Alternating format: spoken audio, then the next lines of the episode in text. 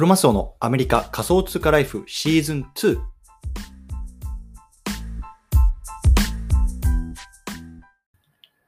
皆さん、こんにちは。アメリカ西海岸在住のクロマスオです。今日は5月の19日木曜日の朝ですね。皆さんいかがお過ごしでしょうか？今日も早速聞くだけアメリカ仮想通貨ライフ始めていきたいと思います。よろしくお願いいたします。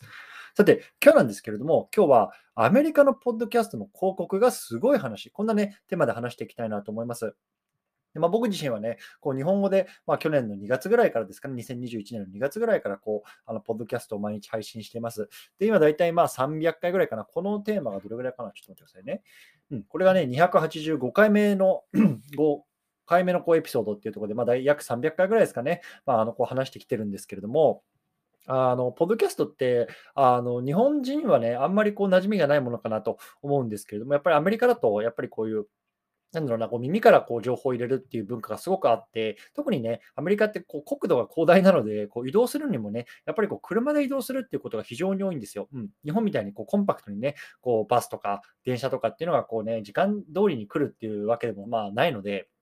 やっぱりこう車での移動っていうのが多いんですけれども、まあ、その中でね、やっぱりこう1時間とか、まあ、90分とかかけて通勤する人っていうのはやっぱりまあ少なくないと。そんな中でね、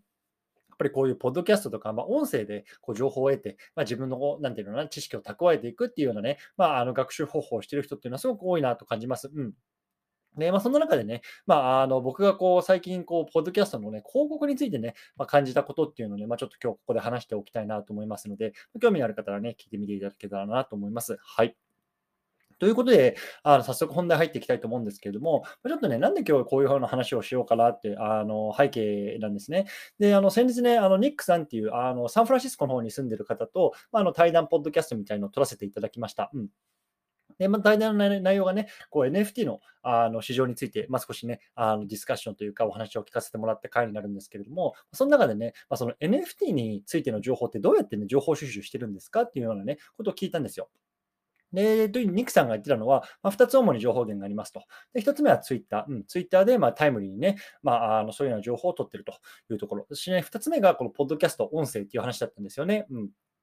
やっぱり、まあ、その 今、このアメリカの市場っていうのは音声がすごく大きくなっているので、まあね、あの YouTuber からこう音声にこう行ったりとか、もしくはね、YouTuber でありながら音声やったりとか、そういうような人たちっていうのは増えてるんですけども、やっぱりね、各業界のこうビッグプレイヤーたちが、こういうようなポッドキャストの業界にね、どんどんどんどん入り込んでるっていうのは、まあ、本当に事実だと思います。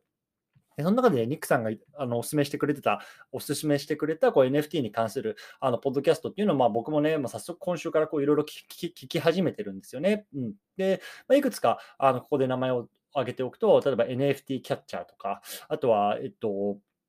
えー、っと、なんか、なんだっけな。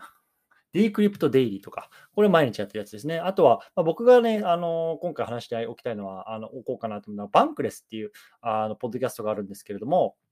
あ、本当このポッドキャストのなんか広告にすごいなと思ったんですよね。うん、今日はちょっとその本題を話してきてます。で、あのこのバンクレスっていうポッドキャストを、まあ、あの聞いてたら、まあね、あなんか広告が入ってるなっていうのをこう、あの感じたんですよね。そう。で、やっぱり実際にこう、なんだろうな、注意して聞いてみると、やっぱり広告なんですけれども、その広告っていうのが、いわゆるね、こう DeFi、Decentralized Finance っていう言われる、まあね、あの中央集権的な銀行とか証券会社がいざいずにね、こう自分の資産っていうのをこう運用できるようなものが、まあ、こういうブロックチェーンのテクノロジーをね、通じてあるんですけども、そのね、DeFi のやっぱりそのトッププレイヤー、トッププレイヤーというか、DeFi のそのなんだろうな、プロトコルの一番大きなところっ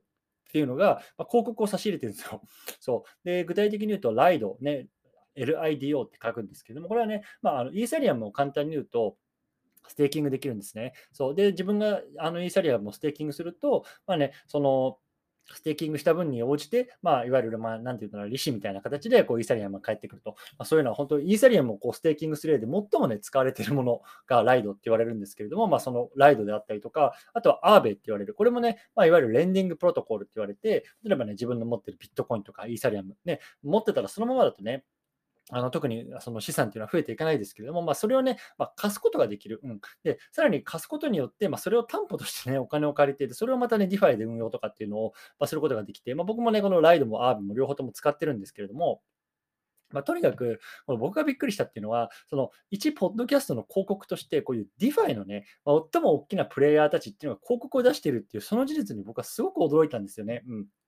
で、これってやっぱりその日本のポッドキャスト業界では絶対にないことだなって思うんですよ。うん。っていうのはやっぱり日本の市場っていうのはまだまだこのブロックチェーンとか、まあ、特に DeFi とか NFT っていうところに関してはすごく小さいし、そのところにね、やっぱり広告を入れても全然多分ね、あの広告を出したい側からしたらうまみがないと思うんですよね。ただやっぱりアメリカのこういうなんだろうな、まあ、あの本当にね、その世界のトップをね、こう走ってるような、まあ、人たちがやってるポッドキャストには、そういうような世界のトップがね、あのトップを走ってるようなプロジェクトからこう広告が入る。ね、これをやっぱりそのすごくまあ驚いたというか、あなるほどなってこう改めて思ったんですよね。うん、なので、あのうん、今日はね、ちょっとそういうような話をしたかったんですけども、なんか、ライドとかアーベって、やっぱそういうふうに広告出すんやと思って。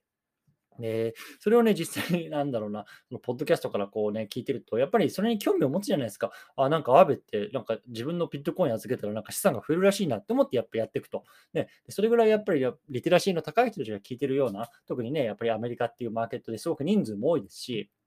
なので、まあ、本当にね、その辺がすごく面白いなと思ったので、今日ちょっとね、こうやって撮っておきましたというような感じですね。うん。で、まあね、正直、あの、僕もね、あの、今、アンカーっていう、この撮ってるね、えっと、プラットフォームからの広告っていうのはね、広告料をこうやってあの入れてるんですけれども、まあね、やっぱりこれからね、どんどんどんどん、こう、他の、あの、媒体とか、他の広告主さんにね、あのためになれるような、それぐらいにこう集客できるようなね、まあ、あの媒体にしていきたいですし、まあね、あのそのあたりっていうのはまあコツコツコツコツこう続けながらやっていきたいなと思いますのでね、まあちょっとね、今日はそういうのところを取ってみましたというような話でございました。はい。ということでね、今日はこのあたりにしたいなと思います。お疲れ様です。